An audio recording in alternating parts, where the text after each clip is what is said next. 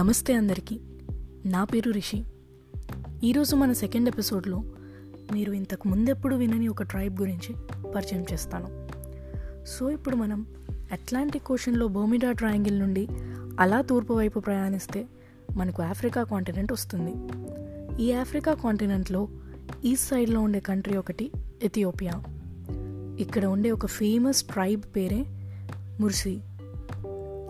ఈ ముర్సీ ట్రైబ్ని dangerous tribe of Africa అని అంటారు. ఎందుకంటే ఇక్కడ మగవాళ్ళు ఒక మోటోని ఫాలో అవుతారు. అదే it's better to die than live without killing అని. అంటే వాళ్ళ ట్రైబ్లో వాళ్ళని కాకుండా వేరే వాళ్ళను వాళ్ళు యాక్సెప్ట్ చేయరు. వేరే కొత్తగా ఎవరైనా కనిపించినా వాళ్ళ దగ్గరకు వెళ్ళాలని ట్రై చేసినా కూడా వాళ్ళను చంపేస్తారు. ఎంతమందిని ఓడించి చంపితే అతను అంత పెద్ద వీరుడిలాగా భావిస్తారు. కానీ ఇదంతా ఒకప్పుడు.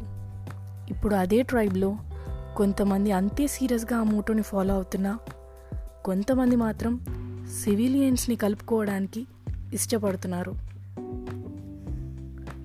ఈ ట్రైబ్ ఓమో నేషనల్ పార్క్లో నివసిస్తారు. మనకి కృష్ణా గోదావరి ఎలానో వాళ్ళకు ఓమో రివర్ అలా అన్నమాట. వీళ్ళు మొత్తం పాపులేషన్ కలిపిన పదివేల మంది దాటరు. వీళ్ళు ఎవరిని పూజిస్తారు తెలుసా? ఇంద్రధనస్సు అంటే రెయిన్బో.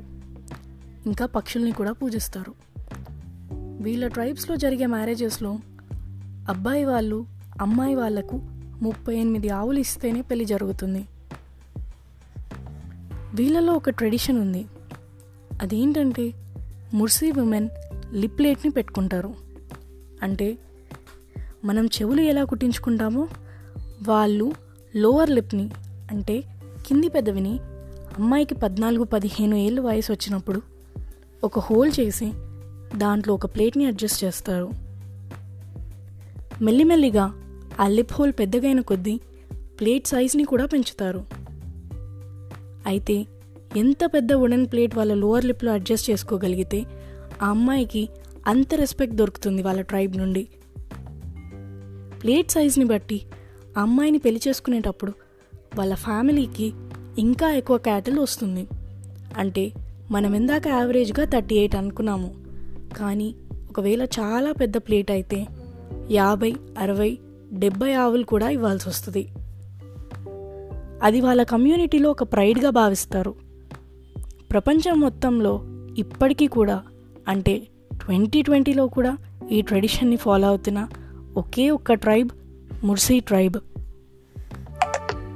అయితే మారుతున్న ప్రపంచాన్ని చూసుకుంటూ టూరిజంలో చూస్తున్న ఇప్పటి యంగ్ గర్ల్స్ ఇలా లిప్లెట్స్ పెట్టుకోవడం ఇష్టపడట్లేదు.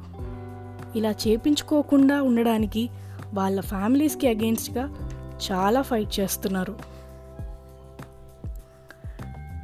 ప్రజెంట్ వరల్డ్లో ఒక పెద్ద వర్డ్ టూరిజం. ఈ టూరిజంతోనే చాలామంది వీళ్ళని విజిట్ చేయడానికి వాళ్ళ ప్లేసెస్కి వెళ్తున్నారు.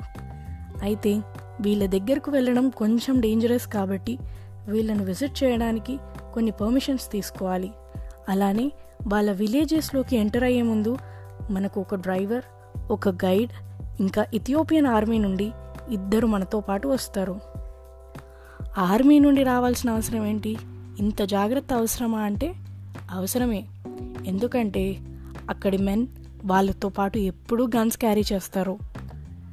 ఇంకా వాళ్ళకున్న డ్రింకింగ్ ప్రాబ్లమ్స్తో చాలా అగ్రెసివ్గా బిహేవ్ చేస్తూ ఉంటారు. So single travelling is most dangerous and expensive here. Tourism వల్ల వీళ్ళకు ఇంట్రడ్యూస్ అయిన ఇంకో కాన్సెప్ట్ ఫోటోగ్రఫీ.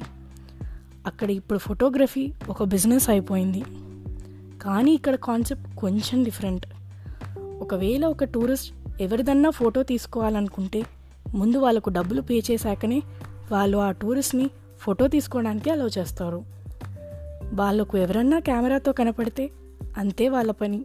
వాళ్ళని ఫోటో తీసే వరకు వాళ్ళు వదిలిపెట్టరు. ఇదంతా విన్నాక ఏమనిపిస్తుంది? వీళ్ళకి ఫోటోగ్రఫీ నుండి మంచిగా ఆదాయం వస్తుందనే కదా? కానీ లేదు. యావరేజ్గా ఒక మనిషికి సంవత్సరంలో ఫోటోగ్రఫీ నుండి వచ్చే ఇన్కమ్ ఫైవ్ డాలర్స్. అంతే ఇంచుమించు ఒక మూడు వందల యాభై రూపాయలు అనమాట ఇప్పటికీ కూడా ఇథియోపియాలో ఉన్న అన్ని ట్రైబ్స్లో వీళ్ళే పూరెస్ట్.